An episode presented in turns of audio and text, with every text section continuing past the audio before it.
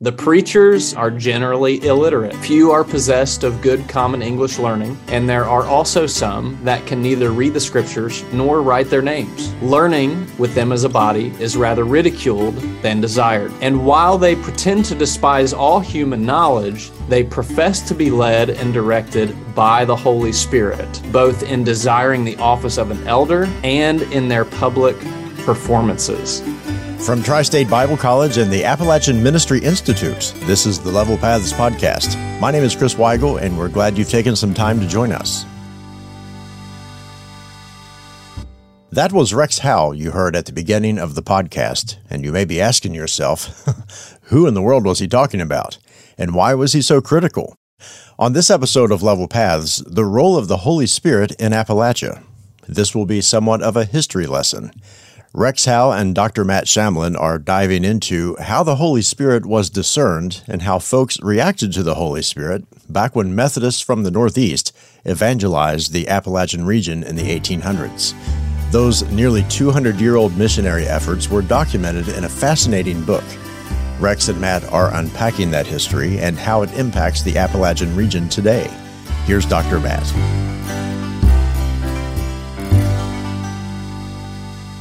Hey, here we are again with the Level Paths podcast. It is great to be with my friend Rex Howell. Rex, how you doing? Doing well, brother. It's good to see your face. Yeah, we are freshly back from the Southern Baptist Convention down in New Orleans. I am glad to be back in the Appalachian Mountains and not in New Orleans. How about you? I've been globetrotting a little bit, brother. I've, I've been back in the homeland. I was up in Scotland for a week for my PhD symposium. And then I uh, took a train eight hours south to Cambridge, England. And I have been for the past few weeks and for a little bit longer staying at Tyndale House. And if you don't know about Tyndale House, you want to go online and read about Tyndale House. They have a great ministry here for pastors and Bible scholars all over the world. There are people from all over the world here. I've met uh, pastors from Burma, pastors from South America, Richard Bauckham came to coffee the other day. but uh, you have unknown people and very well known people all sort of converging here. Peter Williams and Dirk Jongkind are the principal and vice principal. And I've been so impressed with the resources, with the community, just the opportunity to study here. It's been phenomenal. Rex, I can't help but think of the show Parks and Recreation when Ron Swanson is uh, geeking out over this guy who is the foremost expert on this particular type of wooden chair. And I think about these names that you've mentioned. The only people that would know those are names that are in those scholarly fields. And but that's the way that it is. That's just the way that it is.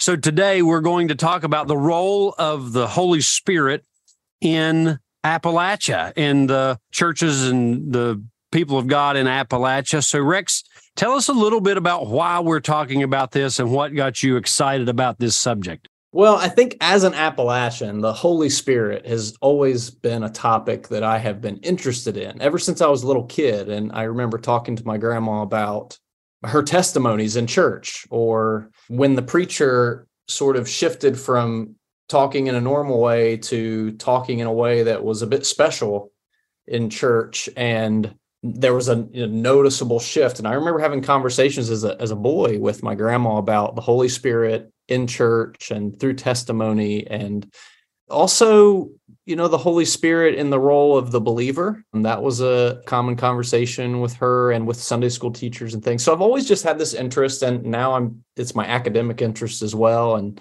so it's personal and it's academic.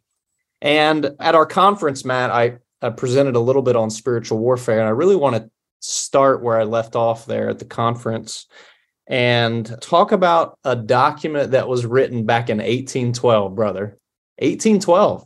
It's hard to believe that there would be that type of documentation of the work of the Spirit and the role of the Spirit in Appalachia, because that's what makes research in Appalachia so difficult, is because really because of what we're getting ready to talk about, because of the role of the Spirit and uh, so much attributed to the Spirit and the way that that shaped sermonizing. We're going to talk about sermons in another episode, but the way that that shaped sermonizing, because it was viewed as not of the Holy Spirit if you had to use notes. And so the way that much research is done about what was being preached and what sermons, uh, how they were being preached, uh, comes from sermon manuscripts that we just don't have in Appalachia. And this is a direct connection to that. Absolutely. I think as people listen to some of the snippets that I'm going to share from this document, and you can go read this document online, uh, just reach out to us and we'll we'll turn you on to it's free. It's uh, open access. But i think we'll hear some things that really start to describe and maybe underlie many of our experiences as appalachians as preachers as christians in the area. So the, the name of this work is that part of the united states which lies west of the allegheny mountains with regard to religion and morals so that's the whole title of this work from 1812 when it talks about the area west of the Alleghenies, the Alleghenies are part of the Appalachian Mountain Range. And when they say west, they mean Ohio, West Virginia, Kentucky, and Tennessee. And this document, Matt, was written by John Schermerhorn and Samuel J. Mills. There's like an, they call it an advertisement in the front of the book and like the front matter of the book. And it describes why they wrote this book. So, in the summer of 1812, these two gentlemen did a tour through the western and southern parts of the United States, by which they mean the states that I mentioned earlier. One of them was from a Massachusetts Mission Society, and the other was from a Mission Society of Connecticut. Their goal was to not just perform missionary service, but to inquire about the religious and moral state of that part of the country and they spent about a year doing field research in north central Appalachia, right where we are. And then they had to write a report back to their sending agencies. And that's what this publication is. It's the report of what they saw. And it's it's not real long. There's some cool stuff in here because they talk about the church denominations at that time. They talk about the membership of the each of the denominations in that time. For example, I'm looking at an image of Southern Ohio counties. So they have Athens County, Gallia County, Scioto, spelled with an A, not an O on the end, uh, Ross County, uh, so on and so forth. And they give the inhabitants. So in 1812, in Scioto County, Ohio, there were 3,399 people at that time. And all of the people went to a Methodist church, Matt, at that point. So there's some fun information in here. They give like a description of each of the denominations and what they witnessed and the interviews that they did. Well, when you say that most of those people went to a Methodist church, that's exactly what we've talked about so many times the role of the Methodist in evangelizing Appalachia. That's really the point of what we try to do with this podcast is just put one smaller brick in the wall as we're trying to build and trying to educate. So, what is it that they found uh, the role of the spirit in Central Appalachia. What did they find, Rex? Here's something that's interesting about it. They said that this would be true across denominations. Okay, so Baptist, Methodist, Presbyterian, there was some element of this particular experience of the Spirit that was across denominations. They would say it's characteristic of people in the region, period. Just as a pause, so my family, most of them are Methodists, and for the longest time attended a little white frame, single room Methodist church. So the pastors of those churches are on a charge. So one pastor per many churches, however many churches it is. And he would go somewhere and preach early in the morning, go to another church and preach later in the morning and, and sometimes multiple times throughout the day and rotate that depending on the week the guy who would preach when the pastor couldn't be there was whoever was available in the community. And so if it was a Baptist preacher, so be it. If whatever whoever it would be. But what was amazing is generally the theology and the methodology were exactly the same. Those were the guys on the circuit. And so now what we're hearing is there's a whole history of this, not just reflected in the methodology, but it's documented that this is not just a methodological thing, but it's also a theological thing. That's right, for sure. So I'm just going to read pieces of this and kind of comment as I go.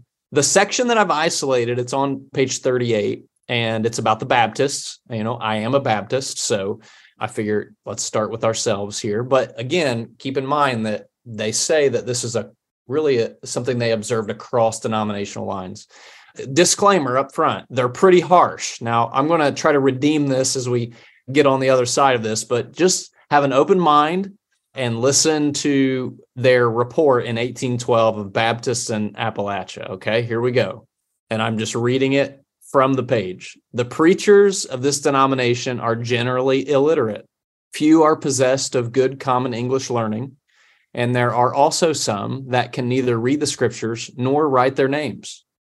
Learning with them as a body is rather ridiculed than desired. So, learning is not desired, it's ridiculed. And while they pretend to despise all human knowledge, they profess to be led and directed by the Holy Spirit both in desiring the office of an elder and in their public performances. Does that sound familiar? That's so my wife growing up went to a church just like this. And the pastors actually did pretty well, but the learning was limited. The services were what they would say was led by the Spirit. We're forgetting Paul saying anything should be done decently in order and in order. But this leading of the Spirit, and which at times means chaos. At other times, it means something else. But we're dealing with a document here. I was reading along with you as you were talking about this. We're dealing with a document here from 1812. 18. And so, you know, we're more than 200 years removed from this, and not much has changed in Appalachia. That's the amazing thing. Not much has changed, Matt. And they next talk about, I'll try to summarize this. They talk about how a preacher's called. Okay. How does this happen? So it starts with the preacher's own feeling that he's called. And then the congregation has an important role. Their role is they permit him to exercise his gift that he feels called to bring to the church. And then the congregation can really confirm or not confirm that gift, but they do not want to be found fighting against the spirit. And so they generally would approve, it would be sort of a congregational approval. And then there's not like a, a long waiting period for these people once they are confirmed by the congregation, you know, three to six months, they're ordained. So there's not a long wait, you know, there's no seminary, there's none of that. It's just three to six months you're ordained. That was i mean i was in bible college but uh, my ordination was a little bit longer. It was about a four year watching period. But had i stayed in my home church i don't think it would have been that long. I think it would have been much shorter. So they talk about their manner of preaching on the next page and they talk about how they try to excite the passions to terrify to raise into transports of joy rather than, and here's the criticism, to inform the mind, to convince the understanding, to convict the heart, and open the way of salvation through Jesus Christ. So that's blistering. What they're basically saying is look, the preachers here, they appeal to the emotions, but they don't actually communicate truth. You know, Rex, several years ago I was preaching in a in a small church in Appalachia and it was in one of those services it was led by the Lord and this lady gets up and she raises her hands and and here's what she said i feel the lord. I feel and just just like almost incantation just over and over and over i feel the lord. I feel the lord. When i got up to preach she was asleep before i made it to the pulpit. And i thought whatever you felt it wasn't the lord. Because if we notice the goal isn't to rightly divide the word of truth. The goal is not to teach them to observe all things i've commanded you but rather the goal is as it says here excite the passions, terrify. And it says it goes on. It says they to this end they dwell much on the torments of hell. Right. It's funny how they say that because the writers say that they focus on the torments of hell, but then they don't follow that up with true spirituality, why the law condemns, the justice of sin's penalty, and then grace. Their criticism was, yeah, I mean, preach about hell, but you got to tell the rest of the story. You got to tell the truth about why hell's a reality, why sin is a problem, what Jesus came to do to rescue us and save us from an eternity in hell. Talk about the riches of his grace, talk about the depth of his love. And he says these things are passed over in silence. this reminds me of how things like this are transmitted. The hawking, the the fever pitch, those types of things. We know that they were deeply influenced by re- the revivalistic preaching of Shubal Stearns. We know that. But we can also think of the content of the preaching. Now, uh, we've got to think of this for a moment. At the beginning of the Great Awakening, we have really what is the sermon that is credited for igniting the fire of the Great Awakening is Sinners in the Hands of an Angry God by Jonathan Edwards.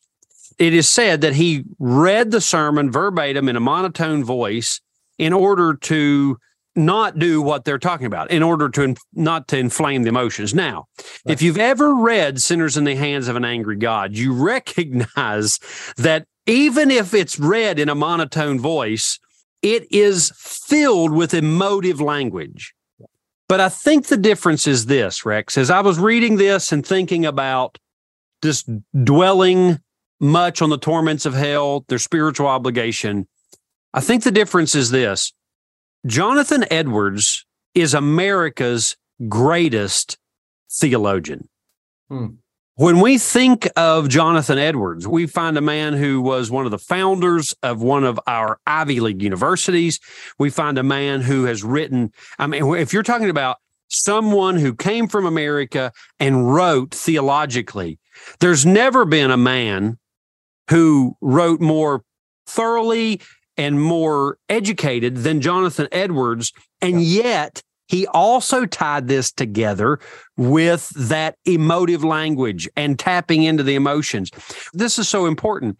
The part of the brain in which people make decisions is the emotive part. It's not the logical part. We would all believe that we make all of our decisions based on logic alone, which that's not true. Mm-hmm. And so that tells us, even in our preaching, and especially in Appalachia, if we simply stand to give a doctrinal treatise and never appeal to the heart, then we've really missed the point. That doesn't mean that everything should be emotive, but rather we have to recognize that's who God has made us to be. He's made us with him. He even describes himself in the scripture with emotive language. That's what an anthropopathism is. When we hear God speaking about himself, whether it be grieving or eh, the desires of God or, or all of those things, that's speaking in human language in order to convey the character of God. This matters in an amazing way, Rex. Yeah, that's right. Uh, when we get to it, that's one of the positive things about Appalachia. We are okay with emotions. We're not always perfect at them, directing them or controlling them or experiencing them in a sanctified way, but emotions are okay. Emotions should be experienced in worship. Emotions should be experienced. And that's one of the great pieces of my heritage as an Appalachian person that I really, really appreciate. It's okay to cry in worship. It's okay to laugh. It's okay to, you know, express joy, to say amen. I mean, th- these things are okay. And so that's one of the benefits, I think, of being an Appalachian Christian is that emotional heritage that we do bring. But what they've put their finger on is a kind of preaching that will tell a lot of wonderful stories and will appeal to only the emotion and then spiritualize scripture and never bring out its true meaning. That's the detriment. That's where, you know, we want our emotions and the truth of scripture side by side. There's a lot that they go into here, Matt, but the final thing I want to point out and again, if any of us in the conversation want to talk more about this document, I'd love that. But they talk more about the pneumatology or the thoughts about the Holy Spirit of the people in 1812.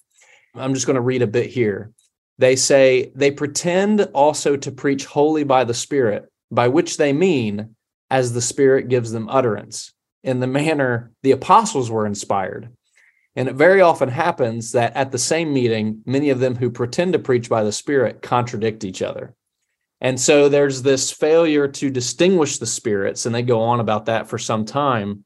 But I want to come to this is page 39 at the bottom, where they say, It is the mistaken notion of this spirit that has caused so much ignorance, error, and enthusiasm in the West. For the quote, spirit within, as they term it, is made the guide of their actions and rule of their faith. For instance, if they feel a desire to be preachers, they have a call of the Spirit. if they are greatly impressed that certain practices are right and others are wrong, it amounts to the authority of the Spirit, that the course which the impressions direct is correct. If they are highly elevated with agreeable and pleasant feelings under the preaching of certain doctrines and views of truth, they have the witness of the Spirit within them that the one is true and the other false. And so they get more into this and finally they say this is kind of the nail in the coffin from their point of view they say by this it may be perceived and up above matt it says these observations on the spirit are applicable to several denominations by this it may be perceived that instead of following the doctrines of christ to try the spirits by the law and testimony by the word of god they try the law and testimony by the spirit within. And that's the key to what they've observed. The Appalachian people have a history of trying the word that comes out in a meeting by the spirit within us and not the other way around of testing the spirit within us by the word of God. And Rex, herein lies the source of so many heresies. For example, I'm going to pick out an easy one Mormonism. The testimony of Mormonism is pray and ask God to confirm these things and see if you feel a burning in your bosom. Instead of testing the spirits by the word, we often hear, well, the spirit's leading me. Okay. We can know for certain that the spirit's not leading you if it's contrary to the word of God. Because this goes into, Rex, as you were reading this, I was thinking about the different connections. This goes not only into bibliology. What is scripture? Scripture is God speaking. And what was inspired? It wasn't the apostles that were inspired. It was the writing that was inspired. That's and right. so what we know, at least with Paul, he's an easy one we know that there's at least one, maybe two letters to the Corinthian church that were not inspired. We know that. He wrote them, he even references them, but they were clearly not inspired. And how do we know that?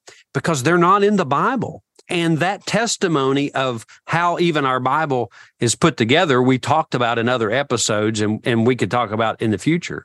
But this also goes into the very character of God. I, I want hmm. you to think about this for a moment.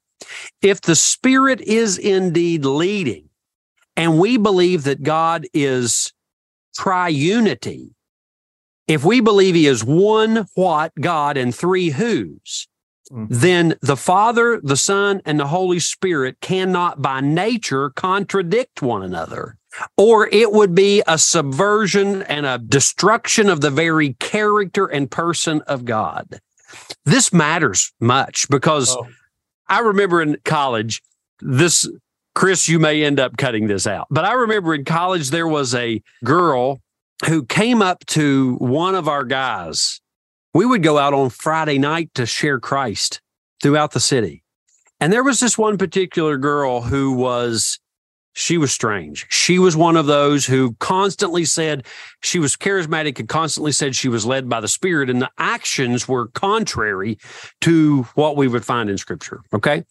We were getting off an exit, and she insisted that we stop right there.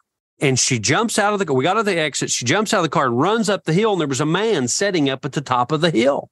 And you could see the arms waving and you could see the guy gets up and you could there was something that was being said to him that just befuddled him and so she gets into the car and everybody eh, she comes back to the car everything is quiet you know we're young college students so we had to know what was it that she said to him she said these are her words the holy spirit told me that that was the guy that i was going to marry and so i went up there to inform him of that well, here's what we know. If the Holy Spirit said that, then that would ultimately be confirmed in their marriage because a sovereign God can bring those things to pass. Well, here's what I can know for certain. It wasn't God that told him that because they didn't get married. And it's and a sovereign God is able to bring his will to pass. You know, when we look at this, Rex, eh, eh, there was a portion here that you stopped short of, and I want to read it. It says, It was from this delusion that all the fantasism and enthusiasm sprung, which overspread the Western country a few years since and produced a flood of error. Yep. Yep. So let's transition here because there's been a lot of negative things said. And, you know, I'm a big believer in let's be self critical more than turning our criticism out. We need to, you know, Lord, how do you want me to change? How do you want to sanctify me? How do you want to change me? So we've heard some of the criticism. So let me pull out a couple positive things for us to transition. The positive things are this the fact that we are people, I'm not exactly sure how to say this, but that we are in tune with emotions.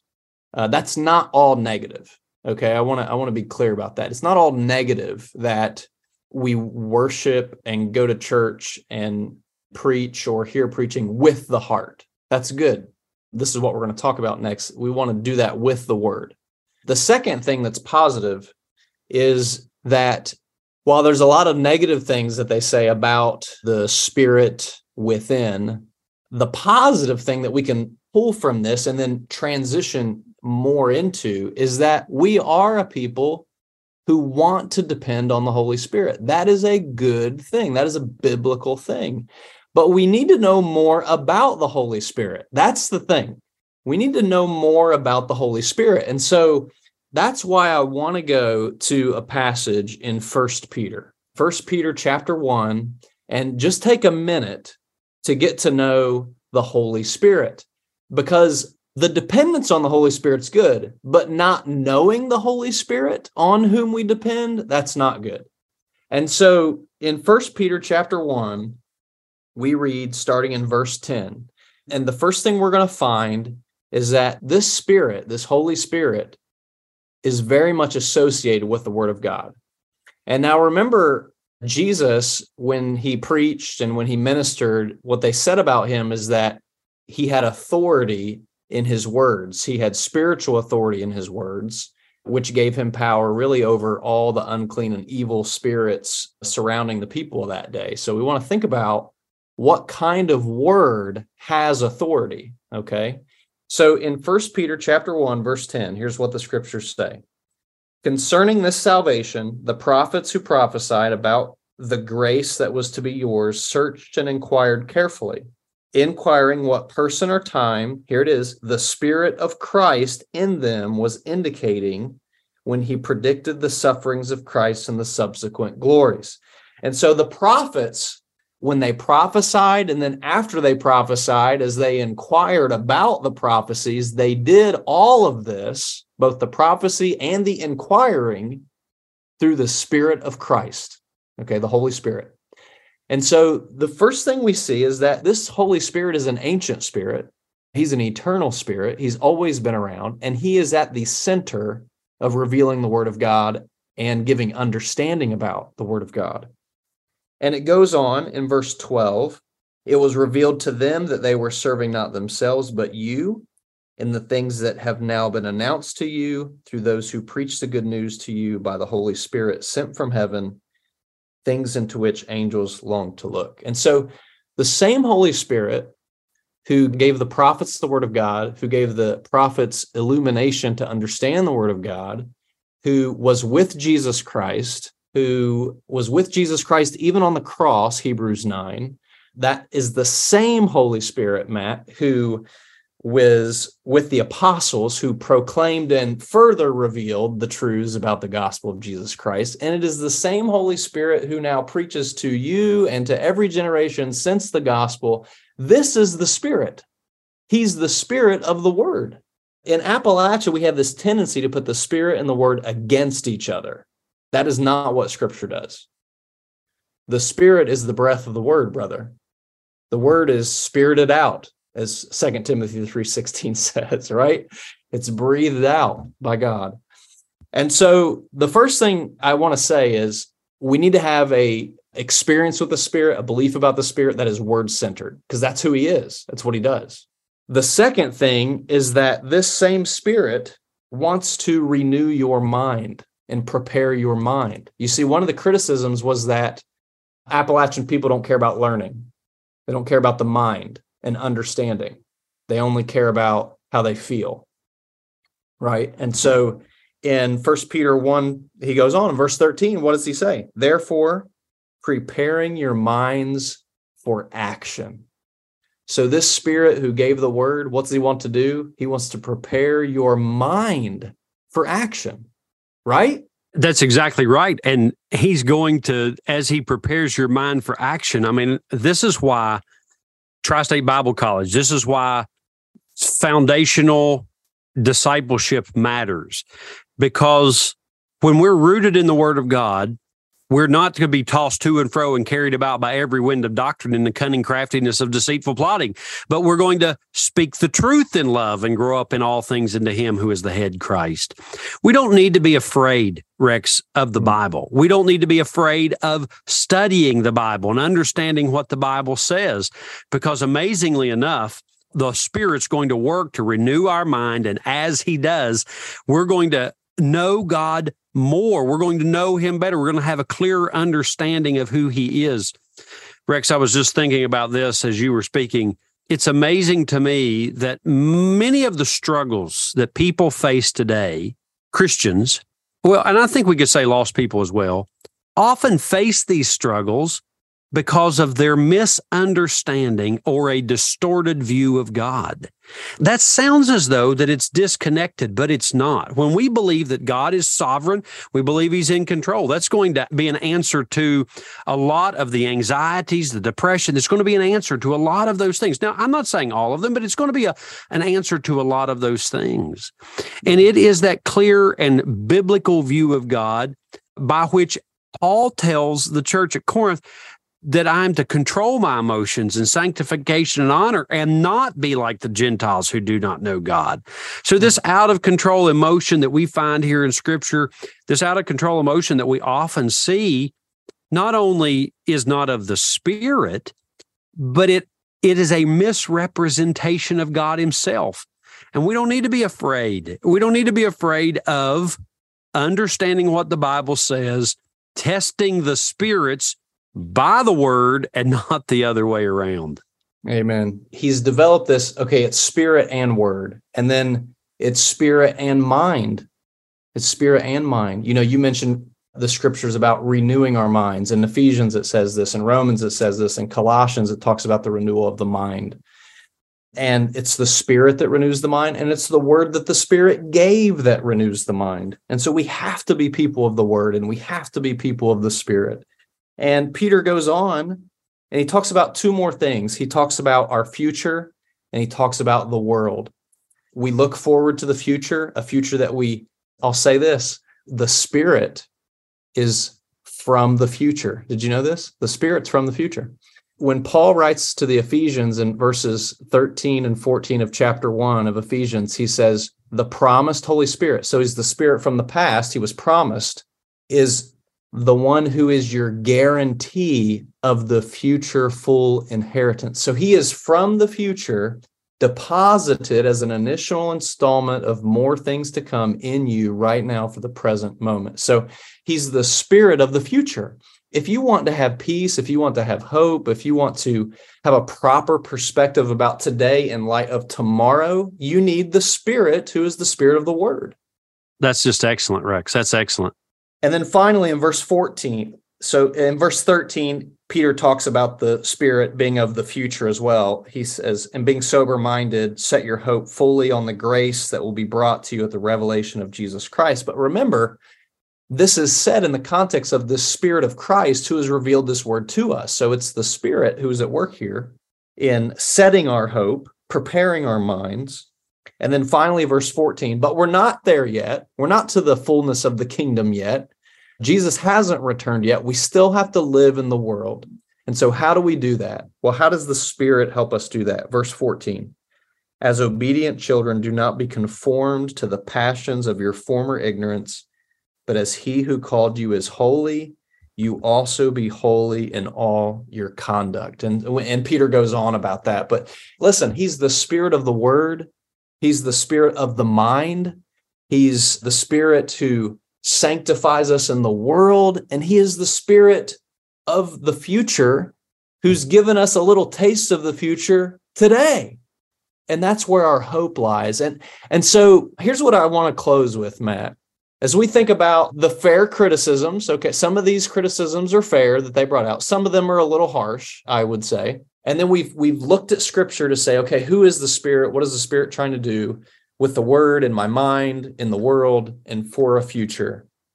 How does this bring up to you, Matt, possibilities and problems about evangelism, discipleship, worship, leadership, church life, as we try to maybe recapture a biblical Appalachian view of the Spirit? My first thought is this is so connected again. I reference this so often to Loyal Jones, as he essentially said, We define God. In Appalachia, we define our God. You can see the evidences of that. You can see the evidences of that in the way that Appalachian people relate to one another, very emotive, very emotional. We see that played out, for example, in Hillbilly Elegy. Whether you watch the movie or read the book, there's a lot of emotional activity going on there.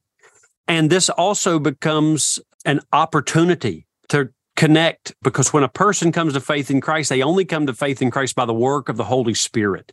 You know, that's how a person is convicted of sin, drawn to repentance, given the gift of repentance. That all comes through the work of the Holy Spirit.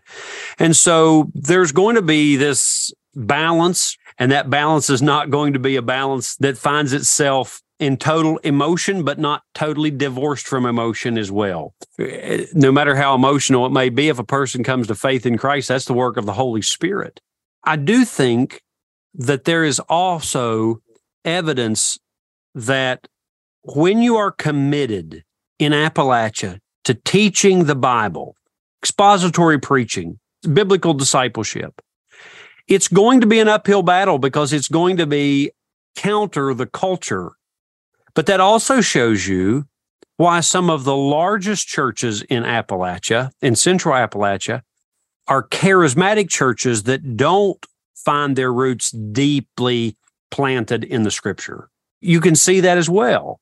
And so there's a challenge here. We've got to teach the Bible and we've got to trust in that spirit, trust in Him to transform hearts because the methodology of seeing people come to faith in Christ really must be the same preaching the word, the work of the Spirit, convicting of sin, of righteousness, and of the judgment to come, and trusting Him to draw people to, to Himself. One of the things I think about is just like First John 4 says, just like we've seen here in First Peter, the Spirit is always teaching truth about Christ. And I think that as we evangelize, as we disciple, even as we worship and lead worship, I think what we're going to encounter, and this is where we have to work and pray, we're going to encounter in all of those scenarios an openness to spirituality. Okay. Historically. Now that could be changing with along with the rest of the culture in certain ways, but historically, Appalachian people have been open to spiritual things. Okay. However, they are resistant toward you telling them what spiritual things to believe and do. And so this is where we have to find ways that tap into that spiritual curiosity, if I can call it that, or spiritual openness. We can have another episode where that goes a very dark way, the spiritual openness, but let's just, just talk about in the positive light here today. We've got to find ways and methods. By methods, I don't mean manipulation. I just mean ways to communicate and relate to people hmm. that cracks the door open for scripture. Scripture is God's voice, and scripture is God's word. It's supposed to come in like a sword into my soul and spirit. And that's invasive and that's convicting and it, and it touches with the point of its tip right on the issues that I need to hear. And I think that we need to pair uh, in our ministries and in our relationships that spirituality with this okay what does the word say? Because i don't want my spirituality to just be a within. I need it to be god's word coming in from without and being paired with my openness to the spirit there's a lot there for evangelism because when you're evangelizing people, you might find a like an initial openness, but then you're going to get a closeness, right? Initial openness and then close once you try to tell me what I'm supposed to believe. And then discipleship can be the same way. Well, you know, you think that way, but I think. and so I think that some of the ways that you can apply this spirit, who is the spirit of the word, the spirit of the mind, the spirit uh, who sanctifies in the world, in the spirit of our hope with the needs of evangelism, discipleship, worship, leadership in Appalachia is finding ways to emote the way that we emote and to depend on the Spirit the way that we long to depend on the Spirit and be filled with the Spirit through the activities and sort of worship practices in Appalachia. For example, when you testify, you should testify in truth. And so use the word of God when you testify. Find something in scripture to share in your testimony, not just what you feel. Use what you feel, but make sure that you're also using scripture and testing it with scripture. Secondly, make sure that we're singing true things. Singing is one of the most emotional things that we can do in a worship service or or privately when we're suffering or when we're filled with joy and we sing. Make sure the things that we're singing are true things, things that align with the word of God. And I think that when we're preaching, I mean, this maybe is the major impact here. We need to make sure that we're preaching the word. And this goes maybe without saying, but it needs to be said that preachers and teachers need to be spending time in the scriptures preparing because this is the spirit's word if the spirit is going to say something on a sunday morning or a sunday night or a wednesday night he's going to say it through the word that he's given to you and so we want to spend time getting to know that word so that what we say in the meetings with the church are from the word and by the spirit. And then finally, in our relating, so in our testifying, in our singing, in our preaching, and then finally in our relating, I think one of the ways that we can relate, whether that's evangelism, discipleship, or just household or work relationships, we want to depend on the Spirit in those relationships and scenarios, but we also want to do it in accordance with the Word of God. So I need to know the Word. And I would say this one of the things we can do to help with relating according to the Spirit and according to the Word is by learning to pray the Word of God. Prayer is an emotional thing. It taps into our heart, it taps into our minds, it taps into the word of God, or it should. When you pray, do you have your Bible open? When you pray for relationships, when you pray for people, when you pray for people who whom you want to evangelize, when you pray for the people you're discipling or teaching, pray the scriptures for them. So unite your emotion, unite the filling of the Spirit with the Word of God. The Holy Spirit will never teach anything outside of truth about Christ. Like Rex said earlier in the podcast, we must be careful when attributing works of the Holy Spirit to make sure our attributions are scriptural. The book that Rex was reading from is titled A Correct View of That Part of the United States which Lies West of the Allegheny Mountains with Regard to Religion and Morals. And you can get a copy on Amazon. And as you work to bring the gospel to people wherever you are, and if you have questions, be sure to reach out to the Appalachian Ministry Institute and Tri State Bible College today. Tri State Bible College and the Appalachian Ministry Institute exist as a resource. And no matter what need you may have, Rex Howe and Dr. Matt Shamblin want you to reach out to them today. Rex Howe is the president of Tri State Bible College, and you can contact him at rex matt.howe at tsbc.edu. And you can reach out to Dr. Matt Shamblin at the Appalachian Ministry Institute by email matt.shamblin at tsbc.edu.